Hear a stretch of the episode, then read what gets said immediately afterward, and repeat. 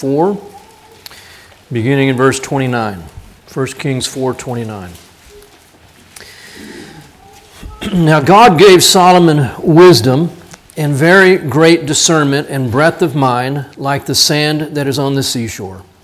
And Solomon's wisdom surpassed the wisdom of all the sons of the east and all the wisdom of Egypt, for he was wiser than all men, than Ethan, the Ezrahite, Heman, Calcol, and Darda, the sons of Mahol, and his fame was known in all the surrounding nations. He also spoke 3,000 proverbs, and his songs were 1,005. And he spoke of trees from the cedar that is in Lebanon, even to the hyssop that grows on the wall. He spoke also of animals, and of birds, and creeping things, and fish. And men came from all peoples to hear the wisdom of Solomon from all the kings of the earth who had heard of his wisdom. I'll pray. Lord, we again just thank you so much for the life that you've given us in Christ and that you have so blessed us, God, with yourself.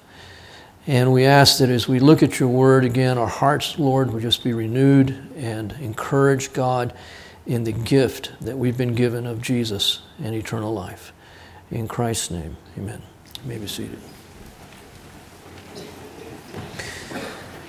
well, we're looking at the life of Solomon, and we saw last uh, Sunday that God appeared to him in a dream and said, Ask whatever you wish, and I will give it to you. And Solomon, in recognition of his need, of his inadequacy, he said, God, the one thing I need most is to be able to judge your people rightly. So he asked for wisdom, discernment, to judge God's people. And God said, I will I have given you what you have asked, and I've even given you what you have not asked for, and that being riches and great fame.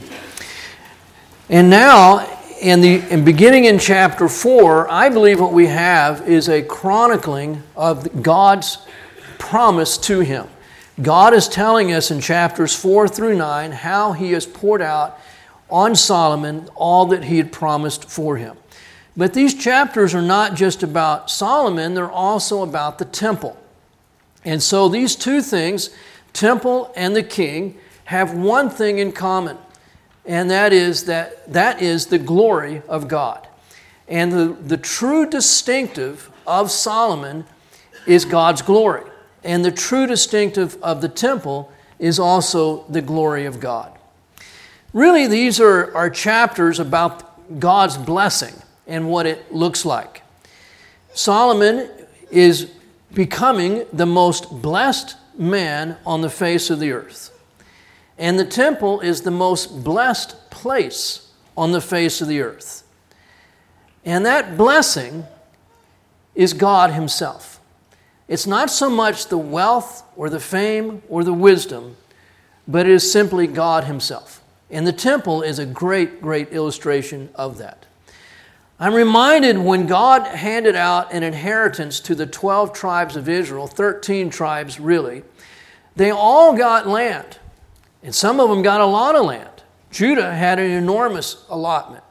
Ephraim and Manasseh had very large allotments that were given to them. Others, like Benjamin, Simeon, had very small portions that were given. But there was one tribe, Levi, that was given no land. And you look at that from our perspective, in our carnal minds, and we go, they got ripped off. They didn't get any of the inheritance. It's kind of like, you know, 12 kids in the family, and one of them is omitted from the will. He's obviously going to feel like he got ripped off. But God says concerning Levi, I am your inheritance. So they did not get the short end of the stick. They got, as it were, more than anyone else. They didn't get the land, but in a unique way, God gave Himself to Levi in a way that He did not to the other tribes, the way it is made to sound. And I believe there's a lesson there for us as we look through these chapters. So I'm not going to look at every word. Obviously, uh, we don't have time of chapters 4 through 9. This is a place where it's good to stand back and look at the forest and not get lost in the, in the trees. And in these chapters, again, the overarching theme is the glory of God. So, concerning Solomon, it, chapter 4 is a chronicling of everything God did. So, I read a portion of that here in verses 29 through 34. And clearly, the wisdom that God gave to Solomon was more than the ability to discern between good and evil, right and wrong, but it was also just general knowledge. The man was an expert in every field of knowledge. Amazing.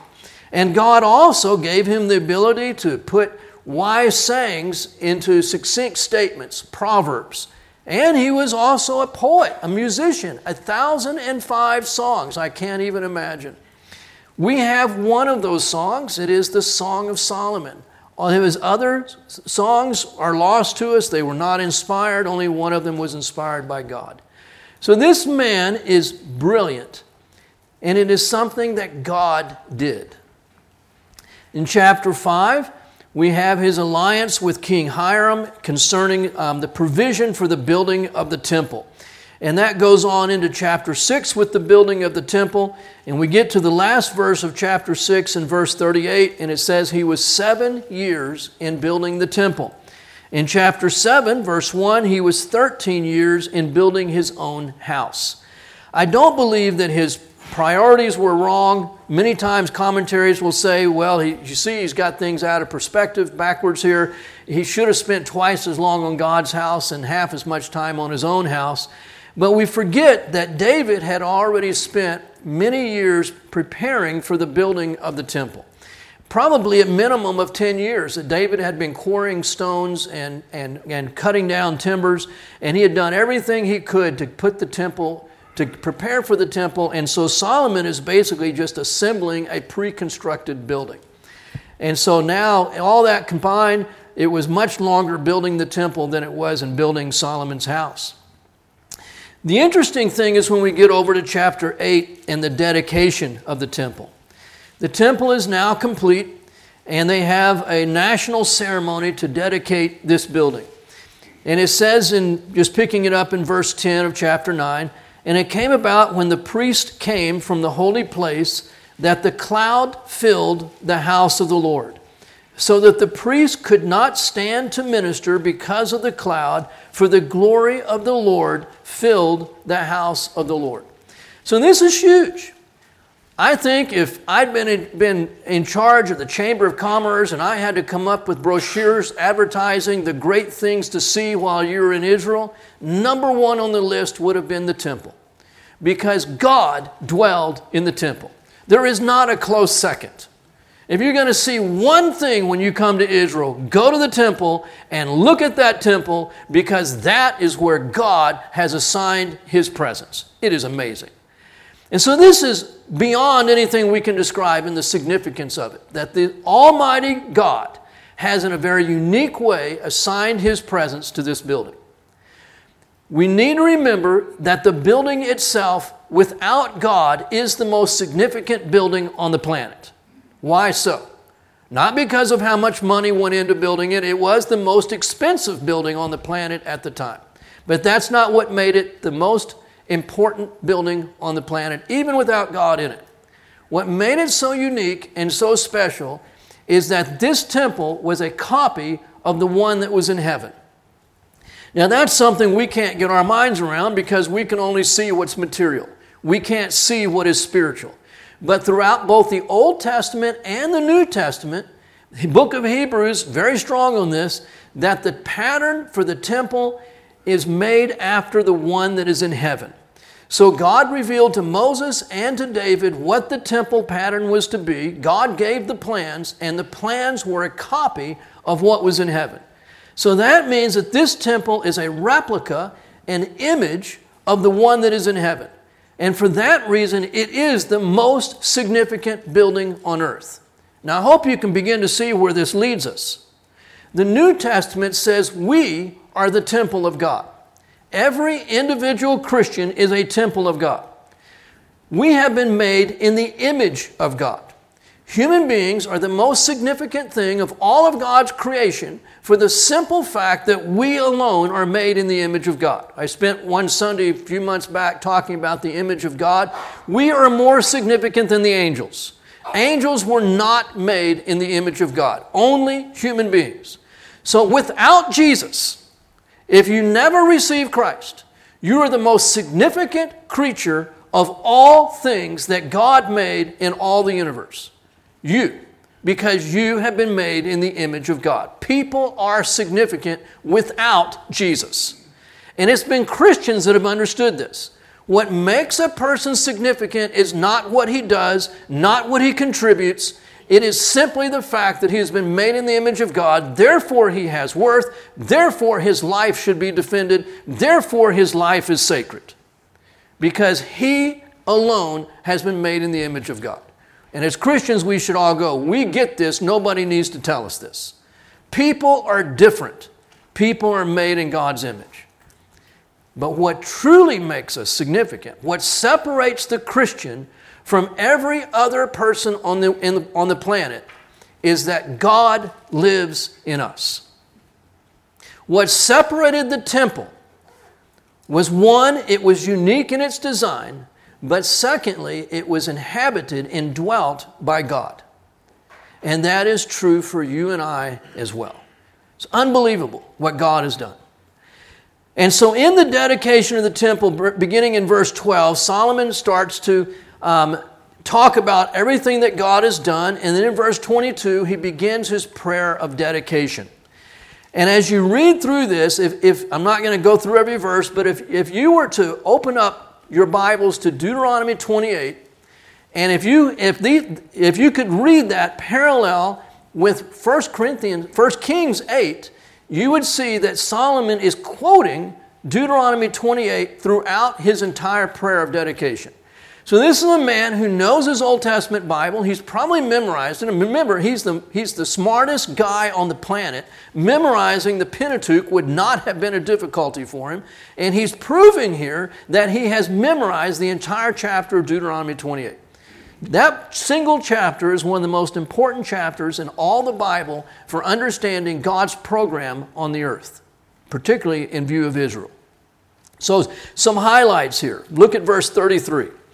When your people Israel are defeated before an enemy because they have sinned against you, if they turn to you again and confess your name and pray and make supplication to thee in this house, then hear in heaven and forgive the sin of your people Israel and bring them back into the land which you have given to your fathers. This is exactly what Daniel is doing. Daniel knew this chapter as well. De- Deuteronomy 28. Daniel knew the prayer of dedication. And so when Israel has been taken captive, they're in a foreign land, and, it, and Daniel, three times a day, is going into his apartment and opening up his windows and he's praying toward Jerusalem. He is doing exactly what God's word told him to do. Hear thou in heaven, O God. Verse 35 when the rains are shut up and there is no rain because they have sinned against thee, and they pray toward this place and confess your name and turn from their sin, when thou dost afflict them, then hear thou in heaven. Verse 37 If there is famine in the land, if there is pestilence, if there is blight or mildew, locust or grasshopper, if their enemy besieges them. See, the point is, every one of these things are listed as the curses of Deuteronomy 28. If my people walk with me and worship me, then I will bless them. If my people turn away from me and serve other gods, I will curse them. And these are the curses of Deuteronomy 28. He's listing them. So Solomon's anticipating the day is going to come when Israel is going to reject the glory of God, reject the blessing of God, and they are going to be taken into captivity and they're going to suffer all kinds of things, including drought, famine, pestilence, and the locust and grasshopper, all these things. This does not pertain to the church. We need to understand. Deuteronomy 28 is a covenant with Israel. The church is not under these curses. Israel is. You can't understand world history without understanding Deuteronomy 28 because we are living in the fulfillment of that chapter. Israel is still under the curse of God because Israel has rejected Jesus. That does not mean that God has rejected Israel. It does not mean that God has broken covenant with Israel. But they are not experiencing the blessings of the covenant. They are experiencing the curses of the covenant. That is still in effect today. That has not changed. But why did God pour out his blessings to begin with? Why did Israel, why did they become recipients of the glory of God? That's where Solomon is going in this prayer. Solomon knows that God has blessed them for a purpose, just as he has blessed us with his presence for a purpose. So look what he says in verse 41 Concerning the foreigner who is not of your people Israel, when he comes from a far country for your name's sake, for they will hear of your great name and your mighty outstretched hand and of your outstretched arm when he comes and prays toward this house, here it is, hear thou in heaven thy dwelling place, and do according to all for which the foreigner calls to thee, in order that all the peoples of the earth may know the name, your name, to fear you, as do your people Israel, that they may know that this house which I have built is called by your name. So, why has God raised up Israel? Why has God poured out his glory upon this nation? It's so that the earth would be filled with the glory of God. So that all the nations would know God's blessing, know God's glory. So that all the people would recognize that it's not about the temple, it's not about the king, it is about God who raised up this building and raised up this man. Look over at verse 60. He again, this is now toward the end of his prayer of dedication. And he says, So that all the peoples of the earth may know that the Lord is God. There is no one else. Solomon understands why he has been so blessed. Do we understand why we have been so blessed? And I'm not talking about America. I'm talking about we as individual Christians. We are the most blessed people on the planet because we have been given Jesus Christ. He lives within us. We are not empty buildings. We are temples inhabited by the living God. We may not have as much in terms of possessions as someone else. But we have not been shortchanged. We are the Levi of the world. We have been given God. He is our inheritance. We could not be more blessed. The writers of the New Testament are so clear on this. We have been blessed with every blessing in the heavenly places. We have been lavished with the grace of God. What more could the New Testament writer say?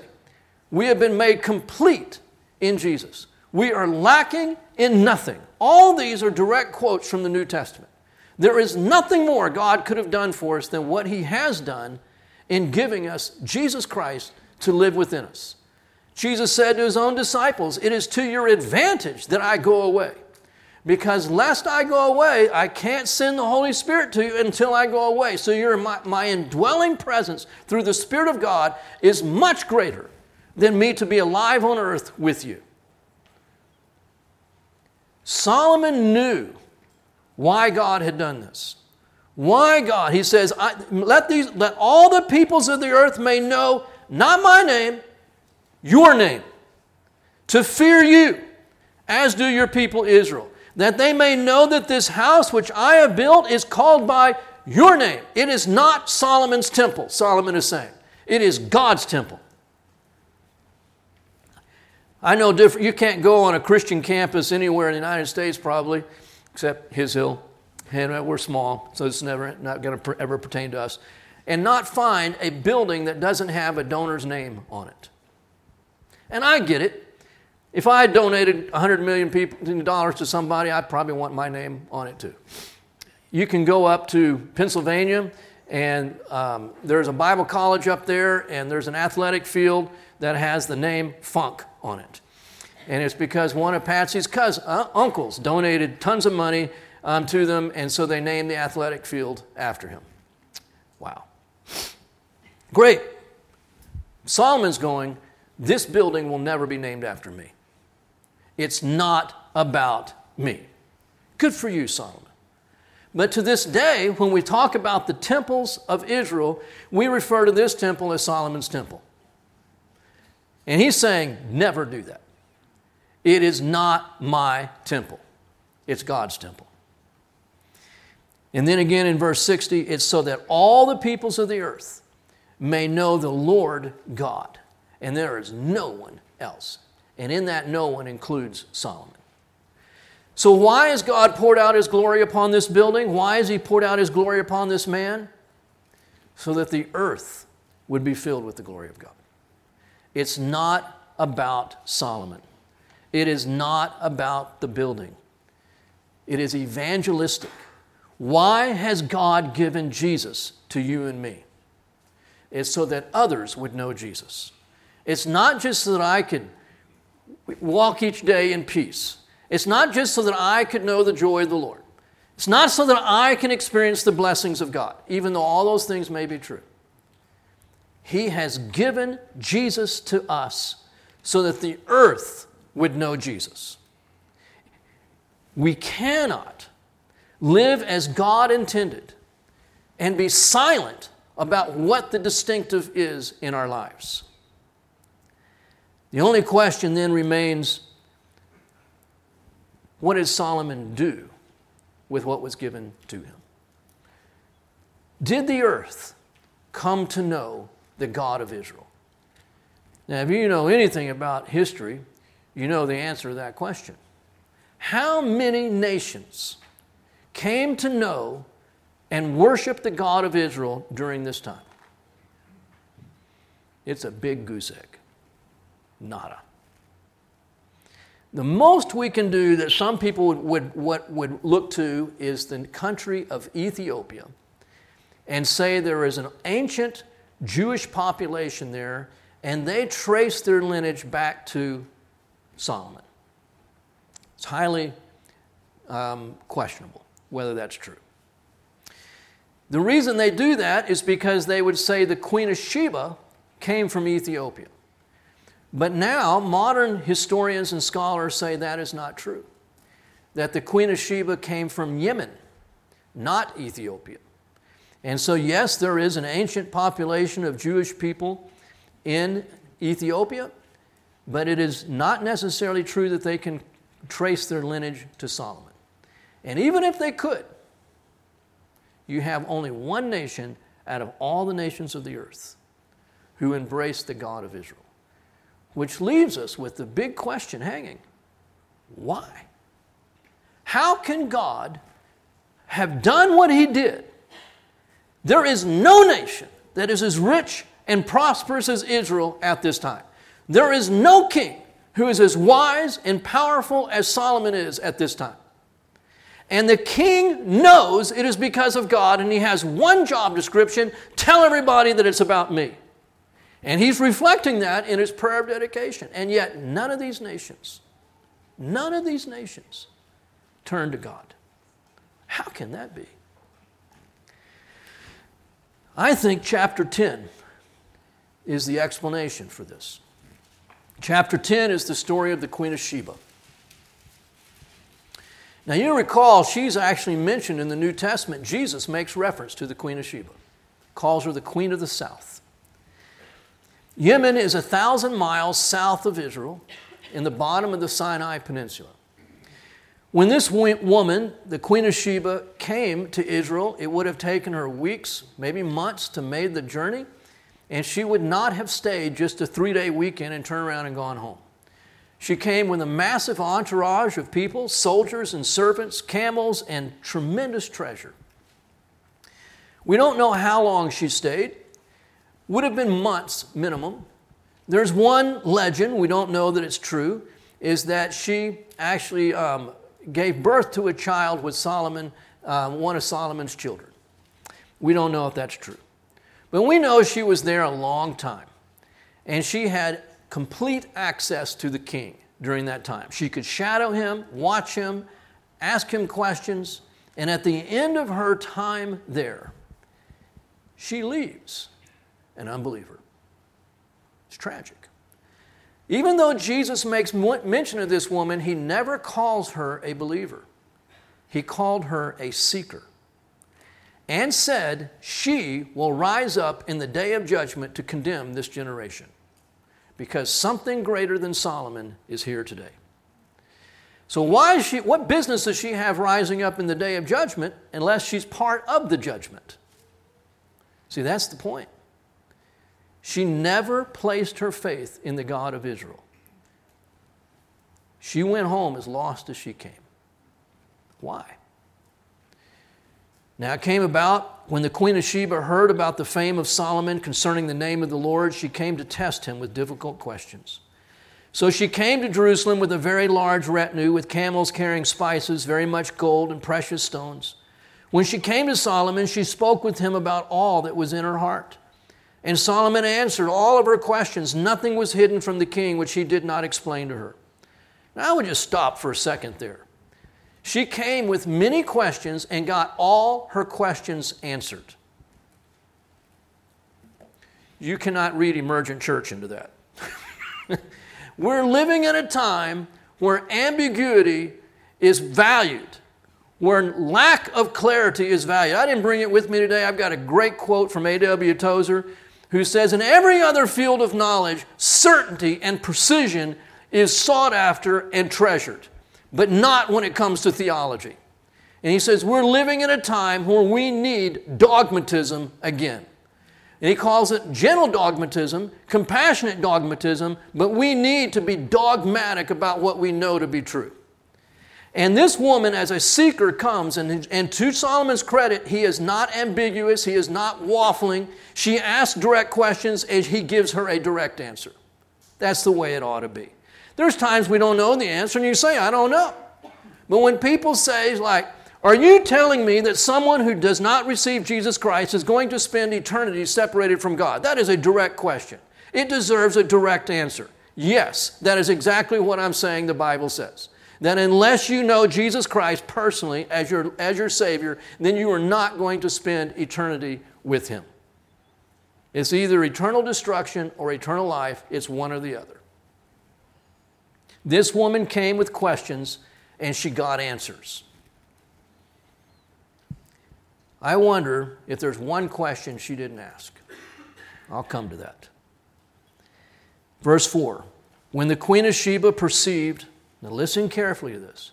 When the Queen of Sheba perceived all the wisdom of Solomon, the house that he had built, the food of his table, the seating of his servants, the attendance of his waiters and their attire, his cupbearers, and his stairway by which he went up to the house of the Lord, there was no more spirit left in her.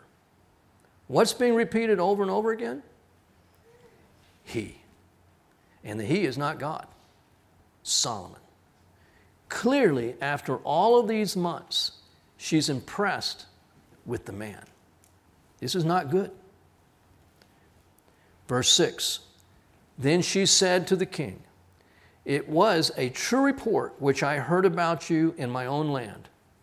Your words and your wisdom, oh my word can you hear what's going on here? It was a true report which I heard about you, your words, your wisdom. And there is a deafening silence on Solomon's part. I am frightened for Solomon. You remember when Joseph stood before Pharaoh? He'd been in prison for the last number of years. This is his one chance to escape. And the first words out of Pharaoh's mouth, I've heard that you can interpret dreams. And Joseph says, You heard wrong. Only God can interpret dreams. When Daniel stood before Nebuchadnezzar, and then Nebuchadnezzar said, Already the word's gone out. You tell me the dream and its interpretation, or I will kill you. And this young man stands before the king, and the king says, Can you tell me the dream and its interpretation? And he says, I cannot. Only God can do that. But God has told me. Those two men on either side of Solomon did not hesitate to give God the glory and they refused to let a man recognize them for what was only God's doing. See, that's what is different here about Solomon. This woman should not have been allowed to say another sentence before Solomon cuts her off and says, Excuse me? You've been here how long? And you're still thinking I'm the reason for this? He should have said, I am but a little boy that doesn't know how to go out or how to come in, because that's what he said back in chapter 3. Nothing's changed. But he's silent, deafening in his silence. Nevertheless, I did not, verse 7, believe the reports until I came and my eyes had seen it. And behold, the half was not told me. You exceed in wisdom and prosperity the report which I had heard. How blessed are your men, how blessed are these your servants who stand before you continually and hear your wisdom. No, it's not my wisdom. These men are not blessed because of me. There is one explanation for what's happened in this country, one explanation for what's happened in my life, and it is simply God and His presence. This is what God raised him up for. This is why God poured out his glory on this man. So that when given the opportunity, he would simply say, It's God. How difficult is that? To deflect, to say, It's God. It's not me. Do not praise me. He knew this was his job description. And yet, throughout this chapter, silence with every statement that's being made, no objection, nothing done to bring her back to the truth that it is about the God of Israel and it is not about me. Verse 9, she mentions the God of Israel. Blessed be the Lord your God, who delighted in you to set you on the throne of Israel. Because the Lord loved Israel forever, therefore he made you king to do justice and righteousness. Sounds good.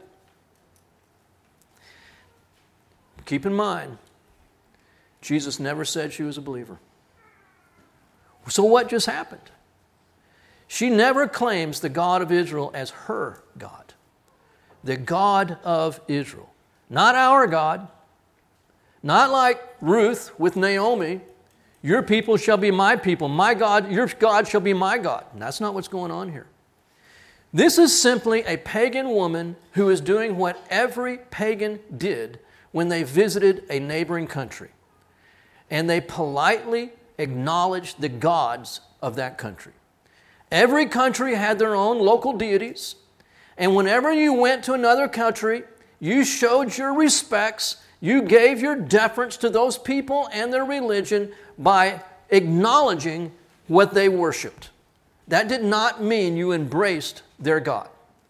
If you were to go into a Muslim mosque, I, one time they used to let you go into the Dome of the Rock, the mosque on, on, on, at the Temple Mount in Israel, and they don't allow you to do that any longer unless you're Muslim. But at one time they let any non Muslim go in. And you were asked to take your shoes off, to take no pictures, and to act quietly and respectfully while you were there we all did so. That did not make me a Muslim. If you were to go to the Wailing Wall in Israel, in Jerusalem, man or woman, you go on either side and you cover your head. All the men cover their heads, the women cover their heads, and if you don't have a covering, they will provide one for you. I've been there twice, and both times I have not hesitated to take the covering and put it on my head because I want to show my respect for the people that are there. That does not make me Jewish. And so when this woman simply acknowledges the God of Israel, it doesn't mean that she is converted to the God of Israel.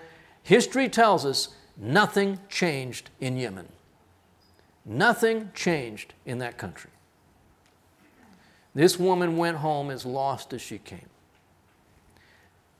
I think there was one question that she didn't ask. How can this be? See, she's come to her conclusion how this can be. It's because of the man. And so she never asked Solomon, How is it? How can this be? So then I ask, Why didn't she ask? That's the, that's the big question. Why didn't she ask, Why are you so different?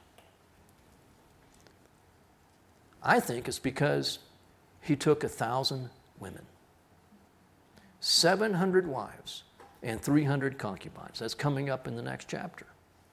Because in this day, the culture that she was living in, to multiply wives was to declare your power, your ability. Show me a king with one wife, and I will show you a weak man. How can he even still be king and be that weak? Multiple wives represented personal power.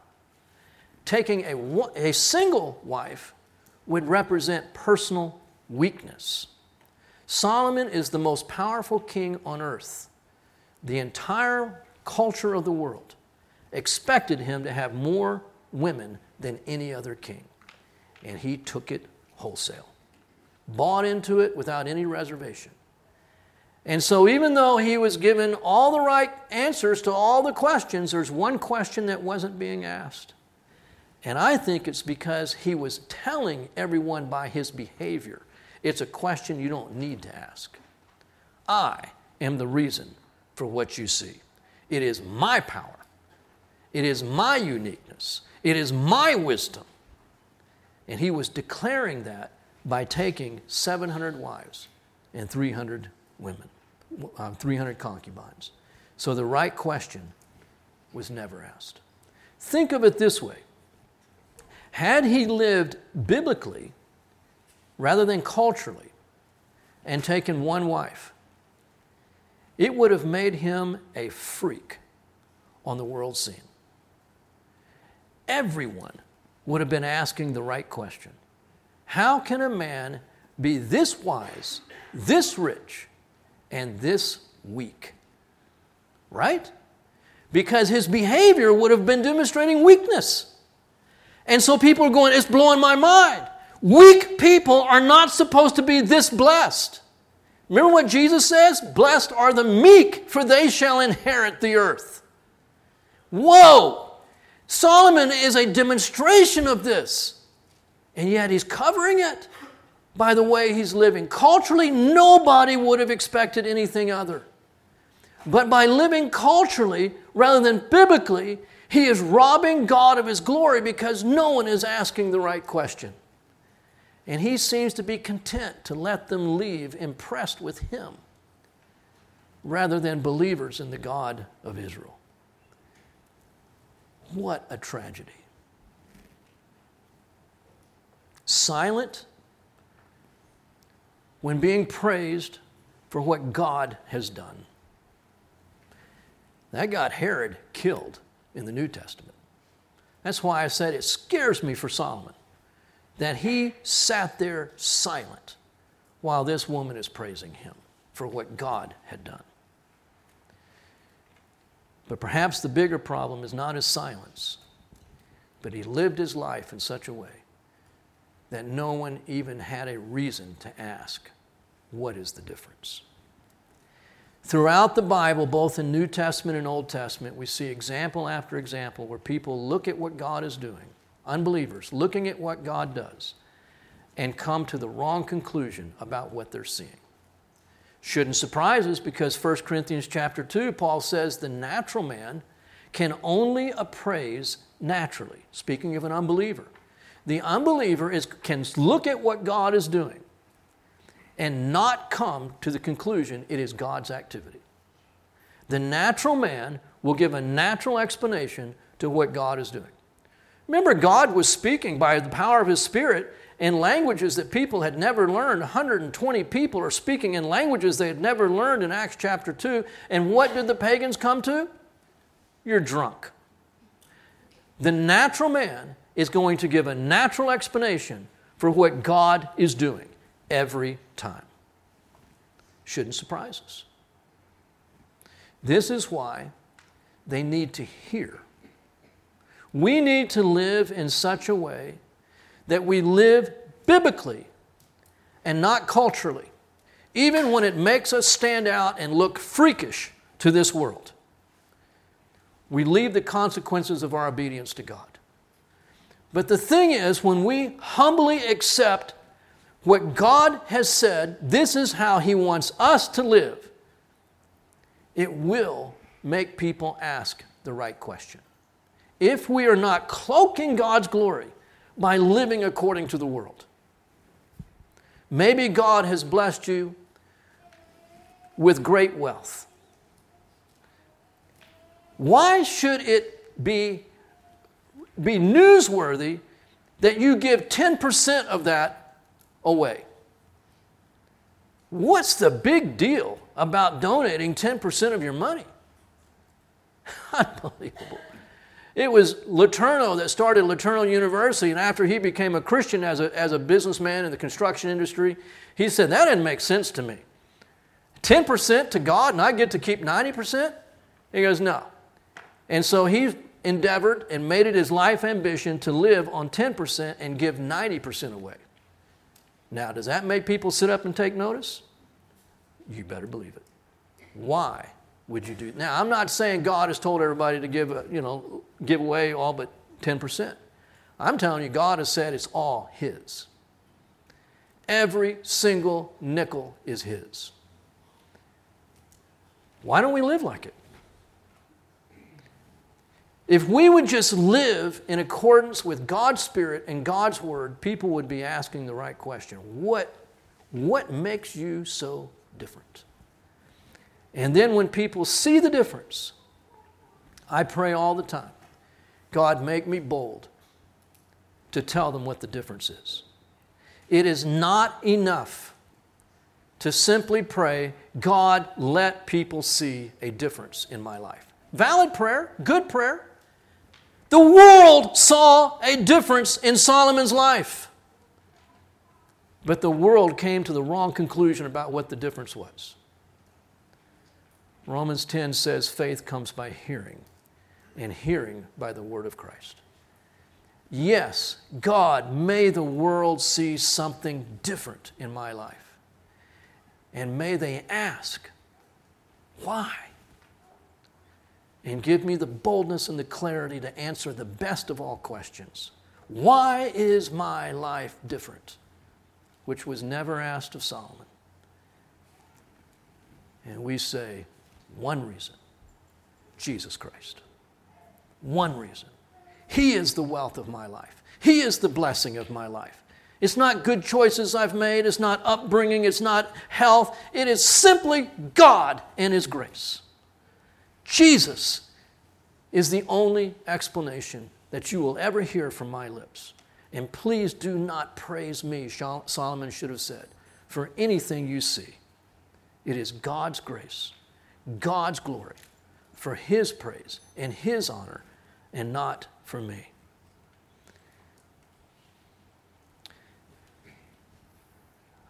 I have to think that if Solomon were here with us, he would say, Amen.